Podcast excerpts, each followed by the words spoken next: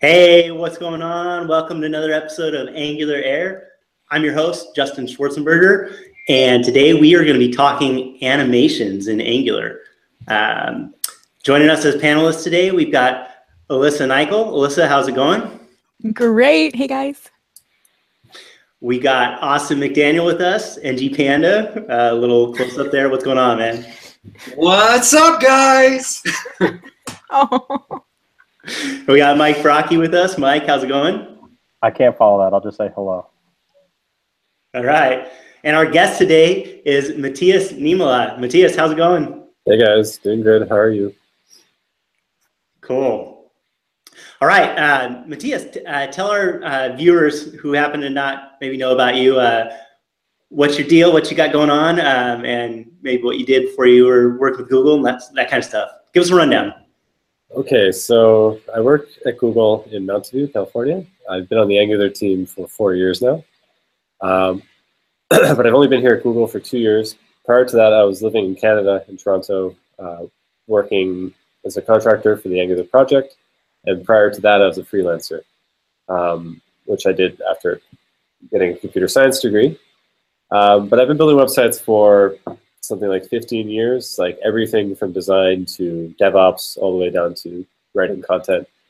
Um, anything with a website will interest me. Um, anything with the development strategies and everything to be done on them is always exciting, and that's why I really like working on this framework.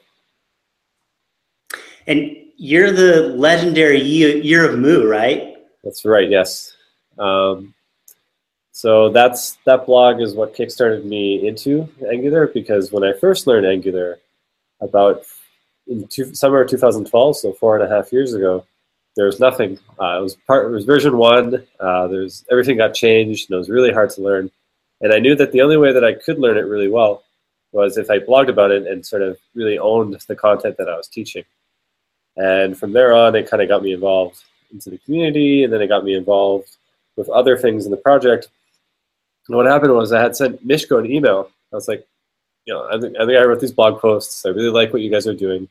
One big feature which I really want, which you guys don't have, and you've been promising, is animation.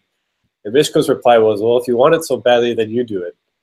And uh, then they got me involved with the project, and that's uh, that's my Cinderella story into uh, animations. that's very awesome. Very awesome. Well, we can't wait to uh, get all the deets on uh, animation here in a minute. Um, let's start off our show real quick with a little bit of NG news going on here. Um, we got Angular uh, 4.0.0 RC1 dropped recently, right? Um, so that's pretty exciting. Anybody want to chime in on that? I think he's uh, poking at you, Matthias. so we've been working very hard um, over the past two weeks in getting the RC for 4.0 to launch. And what this means is the reason why we had to do so much work to get this done is to have all the APIs there set. So there's no breaking changes. And as you very well may know, we have a major release of Angular every, every half a year. And within that release, we introduce new APIs and we deprecate old APIs. So it doesn't mean that your app's going to completely break. Um, there should be very little things that you have to add to get new features to work. But you will see deprecation warnings for old APIs. So an example of this is if you use the old animation code, and the animations haven't changed at all, it's just they're imported from a separate package now. You will see in your editor or in some code that inspects the do uh, documentation, it will tell you that, hey, this code is deprecated, use this. And what that means is on the next version of Angular, Angular 5, which comes out in the fall, we will remove those deprecated code, the deprecated code that you have, and that won't work anymore. So it gives you this nice half a year window to upgrade your applications to the latest and greatest features that Angular has. So um, templates, one of the things that's changing, right? Uh, templates going to ng template, ng dash template. And is that um, has that changed for RC1, or is that the same sort of deal where hey, it's a notice we're going to be changing that, and you have a little bit of time to upgrade that? So the template element's a little bit uh, questionable because it is a part of the browser spec. Um, ng template is designed to work alongside that, but then to add more of the control that we need for the framework to do its job. I believe that it is a deprecated thing that you have to pay attention to and then upgrade by the by version five. Um, I could be wrong on that, but uh, there's the project has so many people working on it. And there's so many separate areas, and I haven't been able to touch that particular component. But I am aware that it has been upgraded to NG template. Okay, cool. So I think that's one thing to watch out for people when they want to upgrade to their projects right now to 4.0.0 RC1 is you're going to get the NG template notice if you're using template, right? Is another one, uh, uh, is the opaque token changing? So you might know that? That did change. That's now injection token. And is that a breaking change as of RC one, uh, 4.0, RC1? It's a deprecated change. Deprecated so change, okay. If you open it up in your editor, you should see opaque token crossed out. It will still work, but use injection token instead. The nice thing so is basically you're trying to do as many deprecated changes so that it gives people that six month window. Yeah. Okay. It's, it's, a hard thing to do to consistently be introducing changes and upgrades, but it gives the trust to the community that Angular is changing, but it's changing at a rate and at a flexibility that allows for everybody to hop on board and to try the new things. That's really awesome. I know how much work that is. Like as you know, an open source contributor, that's nowhere near the level of uh, Angular. Like how hard it is to manage deprecation and things like that. So that's really, really awesome. Well, the way that I see it is, if you watch a superhero movie, and the superhero, you know, like fights bad guys and stuff like that. And then there's this one scene where he like knocks a guy out, but it's like, oh, he's fine, he's, he's knocked out. But then you know, it's like, wait, that's kind of questionable. Like, did he die? Did something happen? And what I'm referring to is that inconsistency with certain characters, where like they behave in a certain way, but then they do something. And with, with the framework, we're trying to be as consistent as possible and to not fall into that superhero trap. How long have you been planning that that statement? I'm really good with analogies. I, I compare analogies to everything. That's awesome. That's awesome. Well, definitely, I think what it means is that, like, look, people should go ahead and, and look at upgrading to 4.0 RC1, right? Um, knowing that it'll notify them of the things that they're going to need change, but they should be able to switch over to it. I mean, one of the benefits right now, too, is the fact that we got uh, a lot of compiler improvements, right, with this drop? Yes, so the biggest change with RC1 in the 4.0 branch is that we no longer do crazy, crazy amounts of AOT compilation. So what we were doing beforehand is that every input, every event, animation, and view component, all that stuff was generated into a machine efficient JavaScript code. And while that's excellent on the performance level, on the payload level, it's not that great because that means that the bigger your app gets, the more code multiplies into the AOT world. And then ultimately, you have a gigantic bundle that you have to download to make your application run. Now, there's things like lazy loading that do improve on that. But the problem still is that there's too much code getting generated. and if you think about web applications, no other system does this where they generate a bunch of JavaScript code and then pass that to the user. So it was a really good experiment to try to that extreme to see how well we could kind of predict and generate JavaScript code to make the applications run. But now we've taken a few steps back and we've gone to a nice little happy medium between dynamic code, which is code that's evaluated and run through at runtime, and code that is generated somewhat. So when you have a component, all of the components metadata and the components bindings are code generated. It's not close to as much code as it was before, but then the actual operation of evaluating that code and updating the DOM and the template and all that stuff is done within the guts of the framework. And this will reduce the payload size by a huge margin, and it won't the performance hit won't be anywhere near as it would be if it was totally dynamic. So it's a really good balance between the two. So is this the AOT stuff that we're talking about here, or the um, what what specifically is that code that you're talking about? So if you think about AOT versus JIT, which is just in time, ahead of time and just in time. Just in time means that it runs. It's when you try it out in a plunker uh, and it just runs right away, kind of like Angular JS. And AOT means that it can do some degree of optimization ahead of time before you actually give the website to the user so that it runs and boots and operates as fast as possible. So these changes are pretty much all of it is in the realm of AOT. If you use just-in-time compilation, it will behave exactly the same way as it did in Angular 1, or sorry, in Angular 2. But the point being is that what we want with Angular is we want for users to develop in the just-in-time mode, and then once the website's ready to be delivered to the user, they run it through AOT, and it's as efficient and performant as possible. And to be clear, all these changes are uh, under the hood, so there's nothing that I need to do as a developer to take advantage of that. If I was running AOT before, it'll run through the same process from the surface level of what I was calling, and the only benefit or the benefits come out in the output, not so much in anything that I need to change. That's my right. build process. So we get it all for free. All we have to do is keep using our same processes, and uh, we get it all for free. Assuming we're taking advantage of uh, AOT. For free. It's free. Totally, totally. All right, let's uh, talk about the CLI since Mike just jumped in there. Uh, we got a 1.0.0 RC0 on that thing release as well. Yeah, so uh, we're going to let Angular have all the fun of uh, getting a release candidate out there for version four. So uh, we finally announced and went to a release candidate of the um, CLI. So release candidate one or zero, excuse me, was out last week, and I think we're aiming to get a RC one out this week. Uh, no promises on that, but I think that's what we're aiming for. And then we will get. Um, we're just marching towards final, trying to stabilize, fix some bugs, and uh, get things stable and ready. So, how does that work with things like animations that once were in the main package and they are now their own package and the CLI? Do the CLI gods give us that by default, or like how You does that work? You can't fast forward through this episode. No, sorry. Is that a fast forward move? I thought it was a natural progression to the. I'm sorry. I do I do sit next to Hans here at Google. So I could just peer over his screen to make sure he's doing, you know, the animation integration.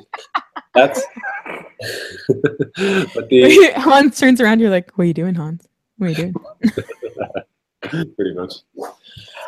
Um, we're hoping that um, there's a few changes in the or a few additions to the animation API, and having that be a part of like the CLI as it builds it would be really nice. And it's just a matter of putting the right pieces in the right spots before version 4.0 final is released. And Is Yeah. that something that you like want community help on, or is that kind of like a it's so sticky I want to do it myself? Not to be weird about it. I'm just curious. up until 4.0 final because uh, these new APIs, which I've been working really hard to get done, will open the doors to lots of really cool things, like lots of ex- like plugin like plugin level support for animations. And you guys, I'll, I'll show you these in a few minutes. What exactly we have planned. Okay, cool. So, um, real quick on the CLI, then, Mike. So, some things have changed, right, in terms of what people if people are going to upgrade, right, to RC zero on that. Get, we got some file name changes, a couple things in, in that, right? Yeah, I think those may have dropped with the latest beta as well. I think those came out with 32.3, um, which was, I guess, a week and a half, two weeks ago. Now, uh, the configuration file was angular-cli.json, and that's now moved to dot angular-cli.json, just adding a dot in the beginning, uh, just for it being a configuration file, find following a convention there uh, to move that in. However, um, we did make it backwards compatible, so if you don't rename that file, we'll still find it, uh, and it won't be a breaking change. But we do advise you rename the file. Um, I, also, there's been some structural changes within the CLI configuration file, um, but nothing too earth-shattering. Just some better organization of the defaults, uh, so you can specify different things for your generations in a more organized manner. And then I noticed that like uh, a lot of the docs for it were in the README, and that's kind of been moved. Where's the home now for the docs going to be for the CLI? Oh, I, see. I, sh- I should have remembered that because I did a lot of work on that. Uh, so yeah, uh, a lot of you know, if you went to the README a lot to find out information about the CLI, it has been stripped out dramatically, and the README is basically a high-level overview, um, and that's strategic. And most of the documentation that was in there has been moved into the wiki. So if you go to the repo and click on the wiki, uh, tab up top, you'll be able to you'll start at the home page or the overview uh, of the CLI and be able to branch out there to find out all the options available for everything that you can generate and build processes and, and pretty much everything else. It's just about complete. Um, it has come a long way in the last uh, month or so uh, to be able to explain everything that's out there. I want to check one last thing uh, because I heard rumor. Yes, and also the um, CLI.angular.io has also been updated. Uh, so now you can head over to uh, CLI.angular.io. The instructions have been updated to uh, reflect the new changes and also look back uh, to the repo itself. And you mentioned the CLI.angular.io. That's the microsite, right? That several of these uh, things that are being put out by Angular are these. They have these microsites as well, right? I think uh, does Material and does Universal have one? Do you guys know about that or? Material has one. Go ahead. I'm not sure about Universal, but the goal is to have separate websites for each major project. So even looks like Animations is going to get its own website too. Cool. So that's a, that's a good entry point for people to know. Like they can hit that um, those domains and kind of get started with with that stuff. All right. Um, we also have a TypeScript 2.2 drop. Austin, you want to chime in on that? I don't know what was added. I just know that it, it incremented. no, I think there's some uh, interface extending and various like small things. There's some um, automation of imports. So uh, previously I had installed an extension into uh, VS Code that if I were to type in add component or reference component, it would automatically add the import to um, import component from at Angular slash core. Uh, but uh, that's just an example, but um, it'll automatically add imports for you uh, natively uh, without the use of extensions um, through TypeScript, not so much through an extension. So some So automatically- time feedback helpers. It automatically adds imports for you. I don't know if I like that. I, I, I think it gives you the option to be able to add them, and VS Code has tapped into those options. It's it's something that you can take advantage of, but you, you're it's not forced upon you. Yes, you like it. You're gonna Relax. like. Like we're back to globals again. Come on, guys. Well, you got to put that import statement in there anyways. Do you want to type it or do you want it to auto complete for you? I don't know. I'm just being difficult. I think it also gives some niceties about finding um, properties on this. So if you if you reference uh, this dot first name and first name isn't a property on the class, I think you could have it generate the property for you on the class. So just some dev time uh, helpers, uh, and then uh, some other uh, things that I haven't quite dug into yet. All right, cool. Well, that that does it for news. Let's uh, get into the real meat of it. Huh? Let's talk about uh, animations. Um, so first off, like, uh, why does Angular have animation support built in? Like, why is this the thing? And we're talking. And what are we talking about here in terms of animations? Okay, so to get started with that, um, I'd say the reason why we have it built in is um, so because Angular, the framework itself, facilitates its views and property changes and everything in its own world. And it does so as efficiently as possible. Now, what this means is for the end user to be like, oh, I want to animate on enter, I want to animate, animate and leave, they absolutely have to go for the framework. And uh, having this core understanding, at least the foundation in place within the framework to tap into these effects, is completely vital. If we roll back to AngularJS, we added enter leave move support right away, and then we uh, we enhanced it by adding more CSS support, and then we added class detection. But from the outside world, these are just hooks. And Angular then understands that a hook is running, it makes the window of time, and then it lets the animation finish, and then it continues forward. And it's been a, a long journey sort of exploring what APIs, how we can add these things or remove certain properties to make this as flexible as possible. And with version 4.0, we've we had to change how everything works under the hood. But this new change, this new refactoring allows for a lot of new crazy things that could be hooked into the framework's animation engine. Like using variables. We'll do that very soon, yes. And so we're talking like um, CSS animation stuff with some logic wrapped around that to be able to like conditionally do that animation? Are we talking more than just that? Are we talking like stuff? Yeah. So the thing with CSS animations is is that when people look at CSS transforms or transitions and keyframes, uh, they assume that that's that solves all the cases. They assume that that's like the be all end all API. It's for the W3C. They know all the th- all the use cases that are possible are satisfied from the API, and that isn't true. And just because it's in CSS and it's easy to use doesn't mean that there aren't other approaches that need to be taken to enhance the quality of animation support on the web. And with that said, the this API, which is the same thing in Angular 2 and Angular 4 now, is we have a functional composition of animation primitives, so styling and sequences and groups and transitions between states. And Angular is able to comprehend that code and then perform a sequence of animations over, over a, a specified amount of time. and as this API evolves, as we get closer to 4.0, we'll see the ability to affect multiple elements at the same time. We'll see the ability to hook into sub players and to control it from a much higher dimension of animation control that is very, very hard to do with CSS keyframes and CSS transitions. So like I think of myself as someone who understands animations like a little bit at least. And you just said the phrase functional compositions between animation primitives. Sorry. Like you said that like it was I'm going to have a PB and J please. Like can you just break that phrase down like a little bit I'm, I'm, a little bit in a bubble uh, with, with the team. You know, we have like back before Angular JS was out, you probably wondered what transclusion meant.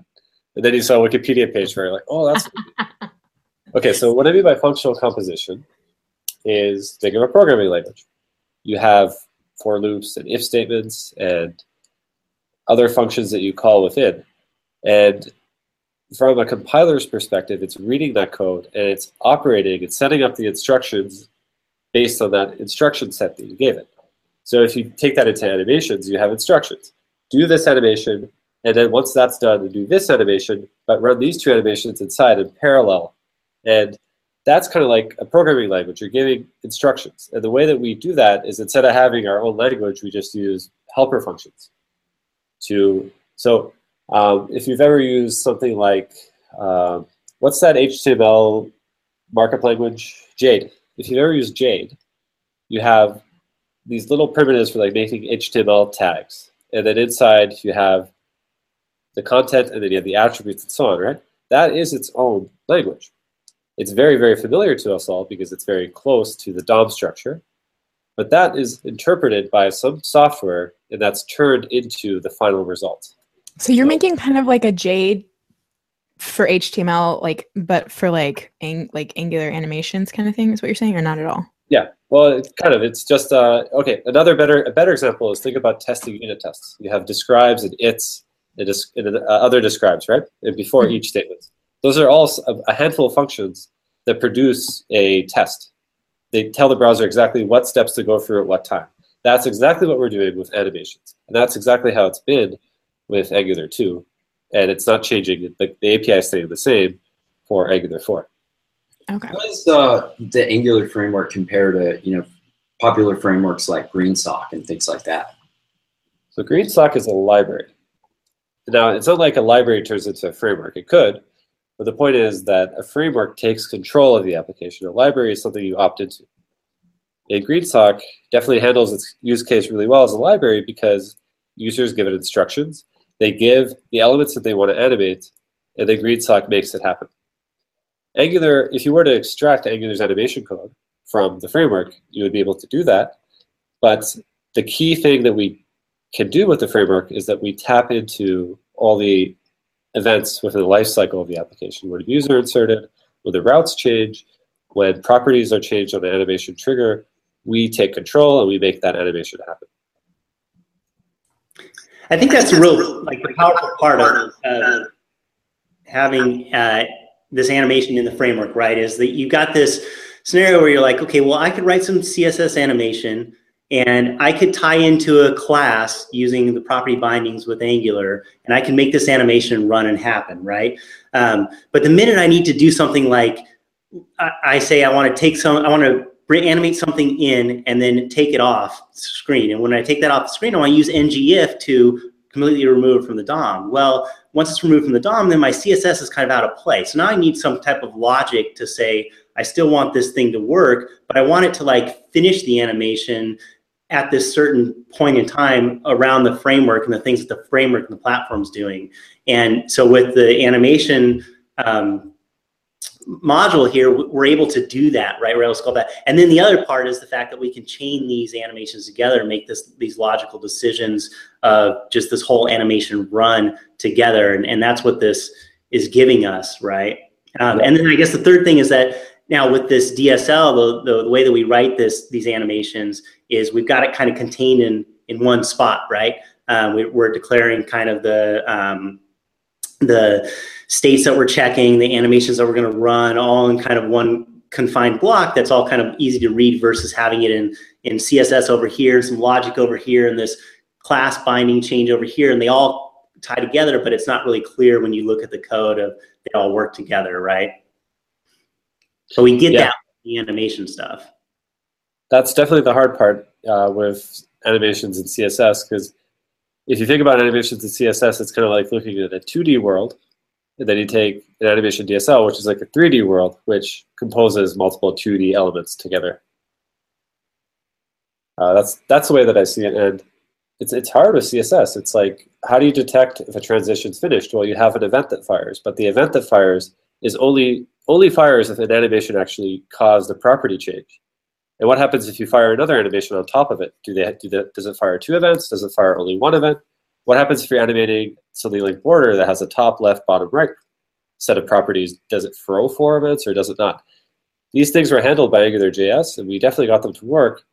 But with Angular 2, we wanted to take a, a much more uh, holistic approach to animations where it's not dependent on the DOM, it's dependent on the data that's provided, but in a friendly-like manner. So you're not having to, you don't have to learn a whole new system. You're using something that you are familiar with. So one thing that's different about uh, animations within Angular uh, versus any of the other uh, animation libraries that I've seen with or played with uh, is the idea of states. Where did that idea come from? Because I think that's a different approach and a different way of approaching things. So the states idea came from is an enhancement to the idea of adding or removing CSS classes. The problem with adding and removing CSS classes is that it's a DOM level thing. The browser understands classes, but if you have a renderer which isn't browser centric, like NativeScript, it can add or remove classes in its own way. So states is a higher level abstraction of having a component be in a certain spot at a certain period of time. And that is something all the other renderers and all the other things can agree on. That, hey, okay, we've changed this state property to this state. Now do your animation whatever way you want. But from the business logic side of the application, the state that it's gone to is there. So I like. Um, I, I, was curious because um, coming, my, I come from a .NET background. I've done some WPF, and the way that they manage their animations is through states and transitions with it uh, across the states That's well. Right, so yeah. it's a very similar paradigm. Yeah, uh, Flex as well, because I, I, work a lot with Thomas Burleson. He's uh, he does uh, a lot of the Material One stuff, and then he's done the Flex layouts for Material Two. And me and him, for all the new animation ideas that we have, we work together first. We think of the ideas, we think of the API, and then I bring it down the pipeline and going through some of the other members of the team, and eventually becoming something that works. And uh, he had worked with Flex a lot, and this notion of states is what sort of we came up with, me, him, and Misko came up with, and uh, it satisfied the needs that we have for animations. And that Flex project you're talking about, the Flex Layout project? Yes. Uh, well, uh, so we have Flex, which is uh, the old uh, Adobe Flex. Uh, and then we have Flex Layouts, which is the Material 2 project for the layout engine of material that, I, that Thomas works on. So there's two different flexes, just happen to be the same name. I actually use the flex layout uh, component. It's amazing. Definitely suggest everyone to check it out. Like I never have to worry about Flexbox again. And like you were talking about, you, you can actually base the layouts around your data types, right? So you don't have to try to, you know, massage the CSS, and it's kind of really on the same note there. Yeah, exactly.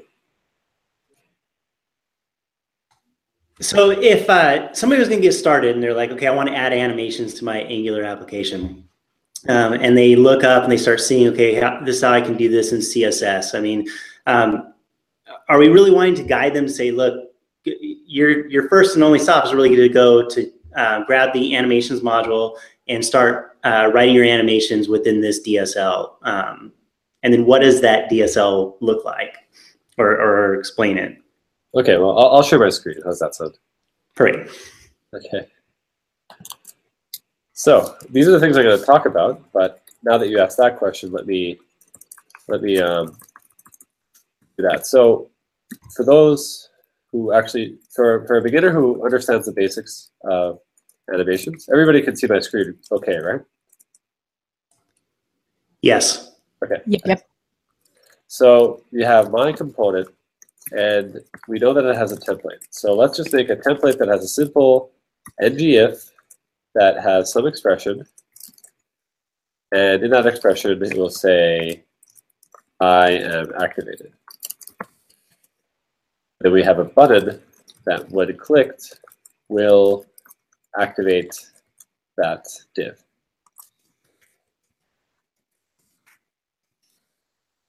And this has an expression value, and this is all TypeScript code.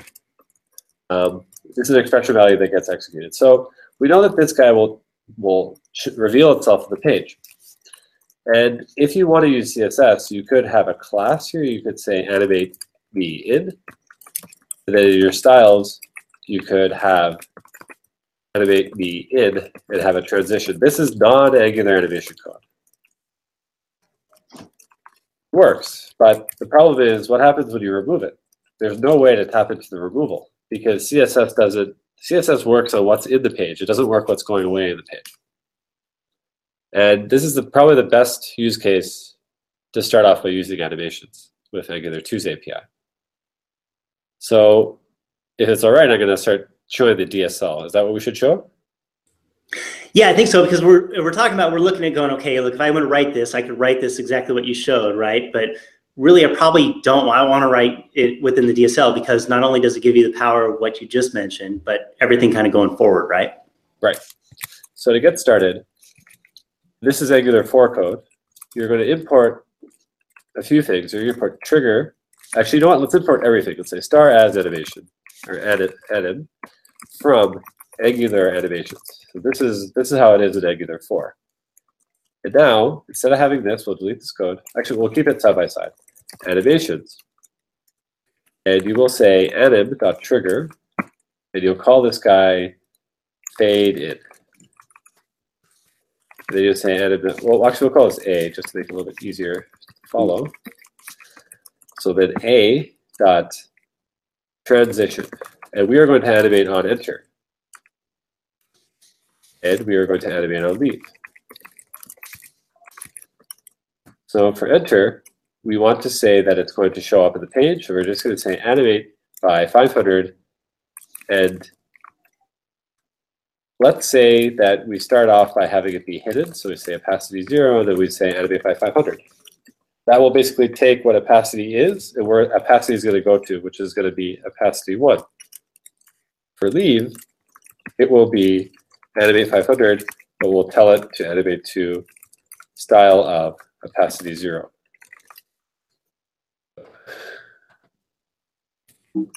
So that gives us the enter and leave effects. And we don't need to use this anymore. We can get rid of that. We can get rid of the class. Get rid of this. And now to make this work, we just have a flag here called fade in. That's it.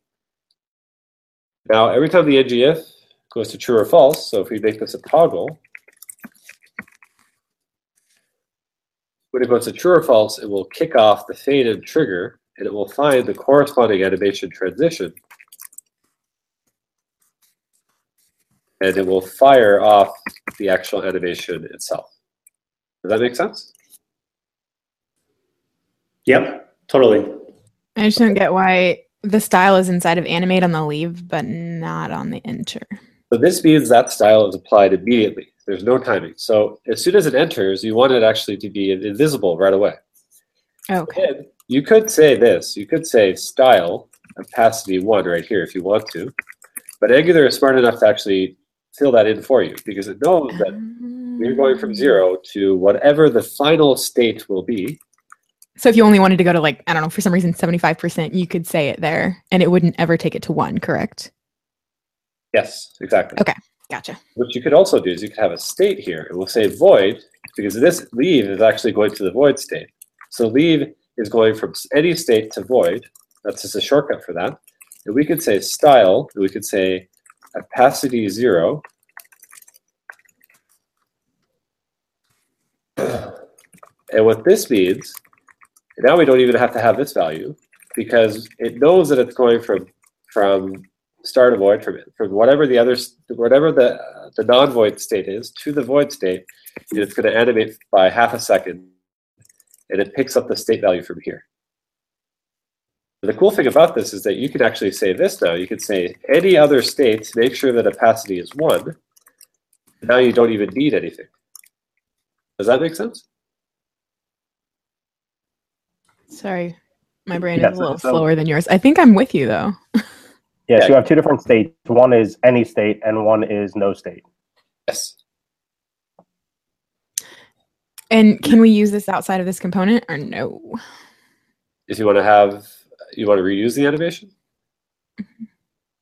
So I will get to that in a moment because that's an API that we're that's coming in for. Um, one last thing to add on to here. These enter and leave values are actually shortcuts. Enter is actually void to star and star to void. So what you could actually do is you could delete all this code and say when it goes from any state to any state, animate for 500 seconds or 500 milliseconds. You could just specify the state styles in here and then it will animate between those. Let's say that you want to have additional states. You want to actually have state val. And state val could be a string. Let's say we could have, it could be, tr- uh, it could be on, it could be off. Uh, let's just say it's off by default. It could be one of these values, right? On or off. What happens here is that for the on value, you could say that it's going to be background of green. For the off value, you could say it's going to be background of red. And anytime those states change one from one to the other, it will animate the arc in between. And void is again, it's like leave or something. What is when the element is not in the page anymore? So it's going to happen right before it leaves, right? Because there's no point of giving an animation to something that doesn't exist. So it's kind of like right before I leave, do this thing, or Yes, it's basically like I'm going to the state void, but then internally it knows that once it reaches void, it deletes the element from the page. Can it have like compounding states, right? Right. So you've got star and then you could have on. If I have star, is it gonna like if I have on, is it gonna ignore star or is it gonna run them in order? No, no, the, this this state value, the star state, is always uh, backup if nothing else is found. backup if nothing. Oh, that's good to know. Good question, Panda. But the thing is, I assumed it would be always like do this for everything and then add on onto it. So good. good. So to cl- so to clarify, um, in this current animation, if I were to toggle the value to true, uh, which would then set the state to on, well, assuming that code's added um, in the JavaScript or TypeScript, would the opacity also animate or just the color? just the color. But Okay. given that opacity is one by default in the browser, what would happen is it would actually fill in this auto style in here. It would fill that in automatically. It would actually give it a star value. So any properties that are missing between one state and the other, because the void state is using opacity and the on state is using background, it would actually make it, it would actually do this for when it goes from a transition when it goes from void to on, it will automatically make an animation that says style opacity zero because that's what it starts with. Background star. And then it will animate for 500 seconds and say opacity is going to be star and background is going to be green. And these star values are automatically filled in by the browser because they're they're detected from the element itself. So really And we're not worried about that with like different browsers being funky, funky, funky. We No, because the get computed style uh, API is has been around for a while, and Web Animations handles the output that comes from it. So one last thing is this is actually incredibly handy if you have a height value. So if you if you actually say that height here is going to be zero, it will actually do height zero from here. It will say height star. So whatever the height of the box is, taking it out of like even if the padding or margins are there, it will figure out the height of the box and will animate it to that height automatically. that's cool. Yeah, th- these are some of those value-added propositions that are like, this is why you you were excited about having this as part of the platform, right? And and why you'd want to use this is all these things that it's taking care of for us. So I like style it how I want in the CSS, and then if I use the star bud, it's going to know like the height that it ended up with or the height that its content is making it. Yes. So whatever will show up on screen at the end is what it will figure out the height as being. Cool. So I have a question, another question. So if you were to redefine um, after the state dot on another line that has state defining on, are those additive or uh, overriding? No, they don't override. They are just exactly what they are here. So if I if I were to define on again, it would it would replace the existing on. And this value once again is only used as a backup. So it Okay, replaces no, what it, which means it overrides. Yes. So I couldn't have another on that defined height on top of the on that defined background green. if you had another on, it would re- like the would the background green would be removed. Okay. The reason I ask is because you had mentioned that you were going to touch on the idea of moving the animations out and potentially overriding existing animations with state. Okay, let's talk about that right now then. So bef- one one more thing before I hop into this is you have Angular animations, and then there's a second thing you have to import to make this work. You have to Angular for platform browser animations. And then you have to say you have to import uh, a module called browser animations module. And then in your ng module, which is the module that defines the whole app, you'll say imports browser animations module.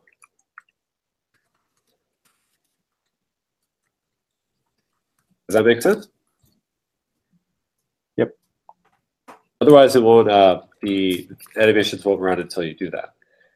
Okay, so let's talk about. We talked about the module changes. I'm gonna, change this around to have reusable animations first. Programmatic things. This is a new API that's coming in. So in the animation code, you notice that this code is housed inside of a component. You could very easily import, you could, you could very easily put this into another file and import, import the array from here. That would work. But if you want to have like a truly reusable module level of code, this is the new API that I'm planning. Me and Thomas Burleson have been working on this for a while. What you would do is you would say, let's say that you have a file. We'll call this file uh, animations.ts. And then we'll say that we'll say that var or say export var faded animation. And this is an animation, and all that's happening in here is we are saying style opacity zero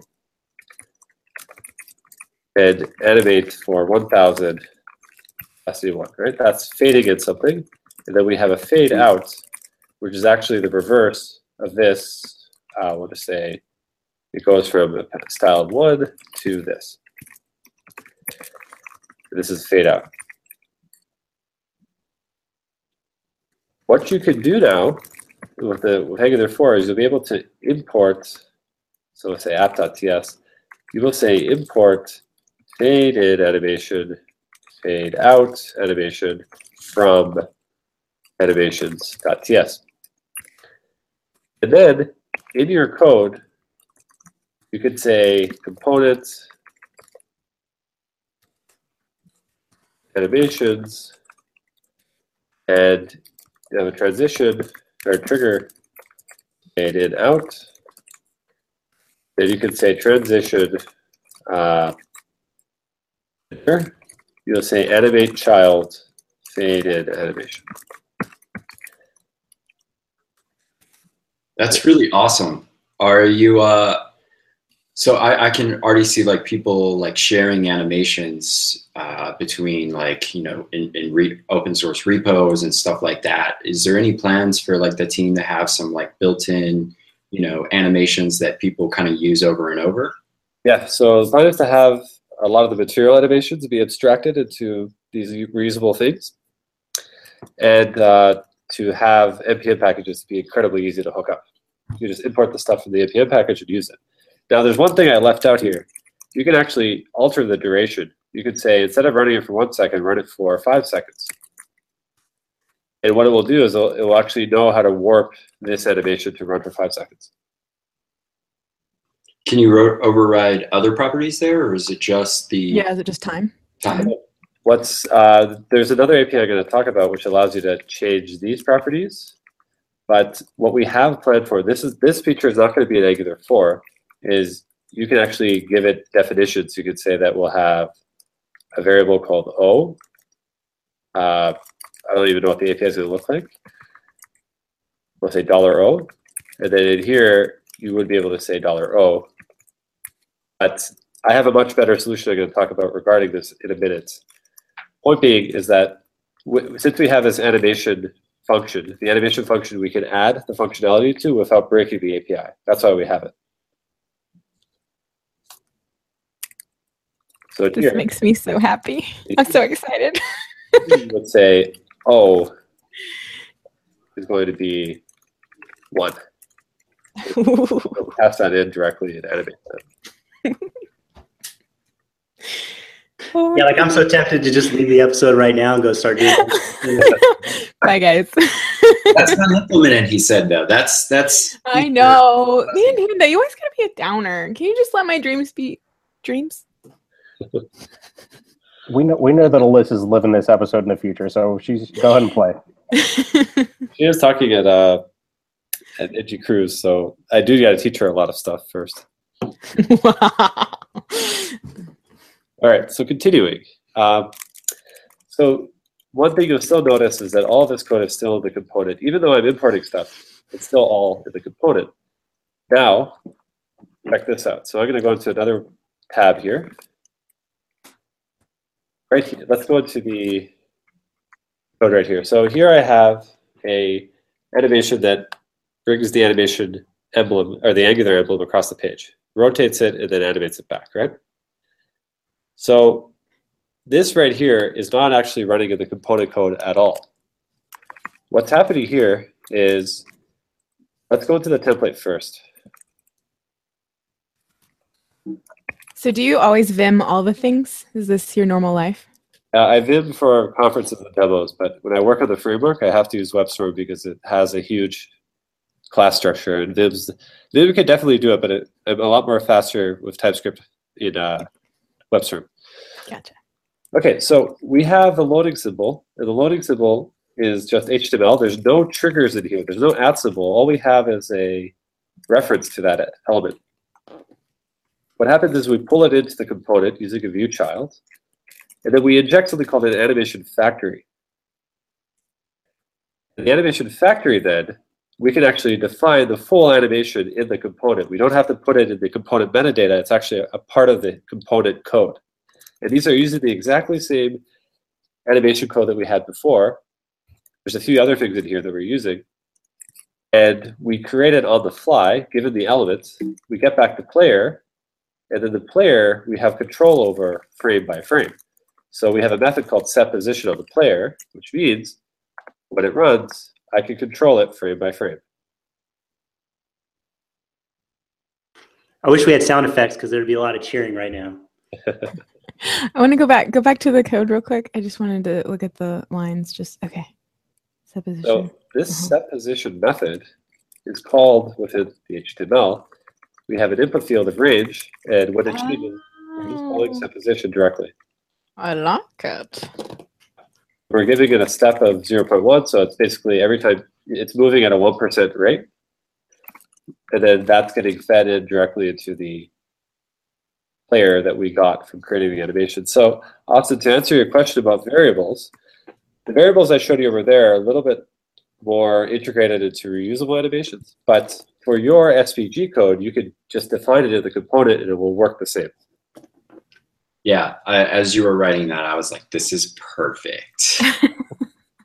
So this this code will definitely be for version four because it's using the same animation code that we have in the component, and you'll be able to just pull in the player into the code. Now the difference now, which I'm going to add, is that those same imports that we had before, the fade out animation, fade in animation, you can just say fade out animation here. You can import it from another library, and then you can just say create it from that. That's awesome. And is this uh, in RC one or zero right now? One. This code right here is it is technically in RC one. It's it's hidden, but it's in there. This API I'm trying to figure out over the next week just to get it to be perfect with these two things. But like this will definitely be for EduCode. We definitely use this uh, after 4.0.0 is ready for EduCode. So, is there any chance that you would be able to take this uh, fun little demo that you have running locally and create a plunker that we can share in the release notes? Uh, yeah, I'll, I could do that, sure. Now, just have to have the warning that this API method for create and the injections most likely going to change, but the actual feature itself is going to stay the same, and the animation code within is going to stay the same. I already tweeted that this is the new API. we made promises on your behalf. Okay, so let's talk about uh, the next big thing is so if we go to the top, uh, oh, it's a different file. So we talked about. I'm not going to talk about custom engines. Custom engines basically means that in this trigger code, I could have something say GreenSock animate. But this is a completely separate method. What could happen is this method would just build up a bunch of instructions, and then you would have another animation module that you import to the GreenSock module that could animate it for you. Uh, this is a lot more technical. It's to the way that the animations were built. It's not something I could teach in a few minutes. But the point is that the animation code is technically extendable. You can add, you can have a canvas animator. You can have a WebGL animator that just takes some data from Angular and animates it. oh, that's cool. That's gonna be helpful. Yeah, that's awesome. I'll try to have a nice, cool demo for EduCode. Okay, so we we talked about reusables. We talked about the other stuff. Uh, there's two huge features. I've been promising querying for a while, and that's definitely coming. Um, with querying, you'll be able to pull in a sub trigger. So if you have, if we go up here, you can see, let's say that in, inside the ngIf we had a SPED. We say that this guy is called SPED, SPED animate. And what could happen is, let's say for this particular animation, the white to on, we can actually query, we'll say a dot query, and we will look for at span animate. This could be a query selector of any sort. The at symbol is just our, it's, it's added in addition to querying. And you could say query for that and just say, use the same method as we had before, animate child. And whatever animation is triggered onto here, it will animate that in addition. Will those be done in parallel or after completion of the fade in? Well, that's where these methods come in because this is going to happen right away. But let's say that you have another animation here, right? You animate something for one second. It does, uh, let's say it does height 100, right? So this animation will run first and then this one will run. But if you want to make these run in parallel, you could just put a group, a dot group. This is this is already something in the API. These both will run in parallel now. So query, are you just using it to t- chain things, basically, like find and chain kind of thing, or uh, did I get that wrong? The query will find this guy, Mhm. and it will then activate the animation for that. Just think of it like jQuery. Exactly. Okay. So eventually, if, if you actually had an ngFor here, I know we don't have too much time, so the last thing I'll talk about then is uh, ngFor. Um, actually, no, wait a second. We still have time. Never mind. uh, let's say we had a bunch of items. You can actually query for the ngFor. You'd have to add a class here. Just say item. The item, and then you can do an animation for that. And then in addition, because you have a, collection of elements, you could say stagger. So this would actually be query all, because query multiple things, and then you could stagger, and then you can animate stuff inside. Stagger, you can have it so that it has a 100 millisecond gap between everything, and then it animates, say, height to 100. Say that this guy styles everything, so it's small, and then it animates that. If that makes sense. Wait, what was the stagger again? Sorry, it's like a delay. Do that instead. Uh, this ha- it, it, it finds all the items in the page and it Mhm. sets the height to zero, and then it goes through one, each item one by one with a 100 millisecond gap between the next items, and then it Okay. and then it animates uh, height back to 100. Well, that's fancy. So the querying will work on any element, and you can you can find inner animation. So let's change this one more time. Let's actually have it so that that span animate method is a part of the ngFor. You can just say animate child uh, for one second, and it will animate the span animate code. So you can have an animation inside of another element that it can find and activate. Oh,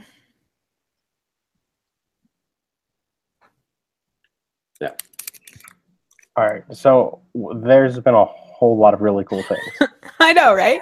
and it's already been mentioned that everybody wants to just run and play. So my question to you, as somebody who's used and played with animations a whole lot more than most people, is how do you go about pumping the brakes so that you don't have applications of a to-do application that just shows items in a list that with things moving all over the screen? How do you pump the brakes and uh, how do you suggest not animating everything? Just a, a discipline that you'll have to learn on your own.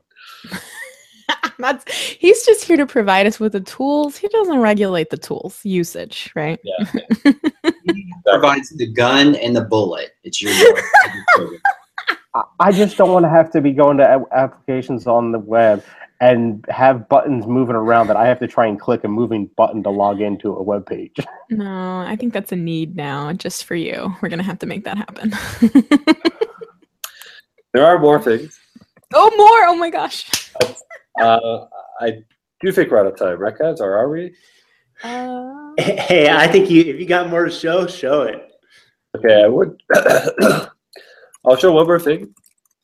Uh, not going to explain how it works internally because this is an API I have to have. Uh, I have to figure out everything first. But if you guys are familiar with CSS transforms and how much of a pain they are, let's say we have something that says move across page, right? You will know that having to do this transform translate x is a pain in the ass, right? You guys could all agree, correct? I mean, I just kind of got used to it. I concur. Okay, well, what happens now if you want to have the translated property stay at 100 pixels and then say scale it to 2? You have to copy this value over. Mm. Then every time you have to make sure the string is the same, and it's a lot of code to scan with your eyes. So you could do this now with 4. You could just say x is going to be 100. Um, you have to add another property to your module to enable this. But then here you could say scale is going to be 1. And then you could just say x is going to be star. And it pulls it in from before. Ooh, that's cool. And X is a, not a property in CSS, but we've added it. So there will be an API for you to add whatever property you want. You could have something called card flip. And it will fill in all the styles that are essential for a card flip to happen. Yeah. Did you just step on a rat? What's that? It's not my fault. He just keeps saying cool stuff. Okay, but that's that's that's all I can show for now. oh man, I'm so pumped. So when you say that's all you can show for now, is that because you ran out of time, or just because, or is that a teaser that there's still more to come, just that you're not ready to show today? I just ran out of time. and yes, there's more to come. Yes, of course. All right. Um, wow. that I'll have to get him back on the show for again. Yeah, after NGConf. Yeah, that sounds that's that'd be great. All right. Well, I, I guess we better get to picks and stuff and, and wrap this puppy up. Uh, Matthias, you got any picks that you want to share? I have been so focused on uh, getting all this done, so I don't have any picks. Uh, I'm looking to buy a Nintendo Switch. I'm like debating it. I don't know. It looks pretty cool. Uh, so that's that's the one thing I want to talk about. I haven't heard about it. Is it like a new console or something? I'm kind of I don't know. It's portable. It's pretty cool. I play games here and there, so it'd be fun Mm. to have.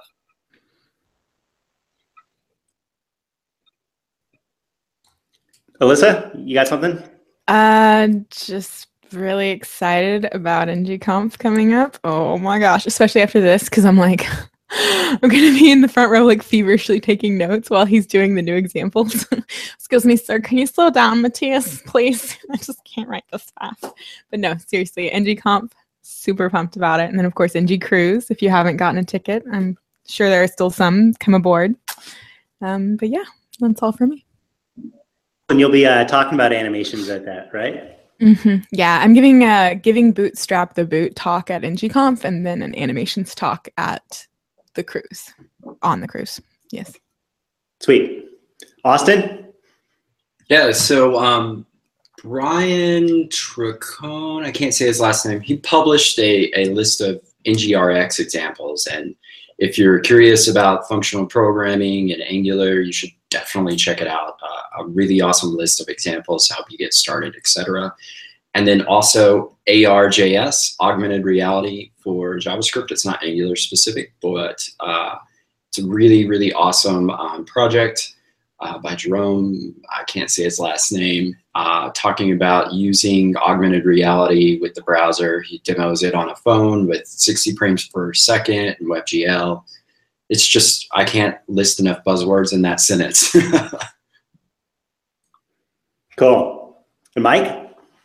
Uh, just a recent article uh, by Pascal on uh, his Thoughtram blog about using zones in Angular for better performance. Um, really good read about how to supercharge performance within your application. Nice, nice. Performance is always important. Um, all right, I got two picks. I've got a, a recent blog post by Jurgen Van de Moere, uh, who's a 10 minute primer on JavaScript modules. So that's pretty cool. Uh, we got a lot of module stuff going on, so it, it breaks everything down. It's, it's a really good read. And then uh, NG Girls uh, is going to be at NGConf doing a um, workshop, and they just kind of announced that, and we, we tweeted that out. That's pretty cool uh, to get women more involved in tech and and do some Angular stuff and stuff as well. It looks like it, it's uh, probably April fourth, the day before NG Comp starts. So Yeah, I think it's the Tuesday before. cool. All right, that's uh, all we got for today. Uh, thanks a lot, Matthias, for coming on and sharing all the animation stuff. Thanks for all our panelists to prompting the the discussion, and uh, we'll catch everybody next week. Thank you, See guys. Bye bye.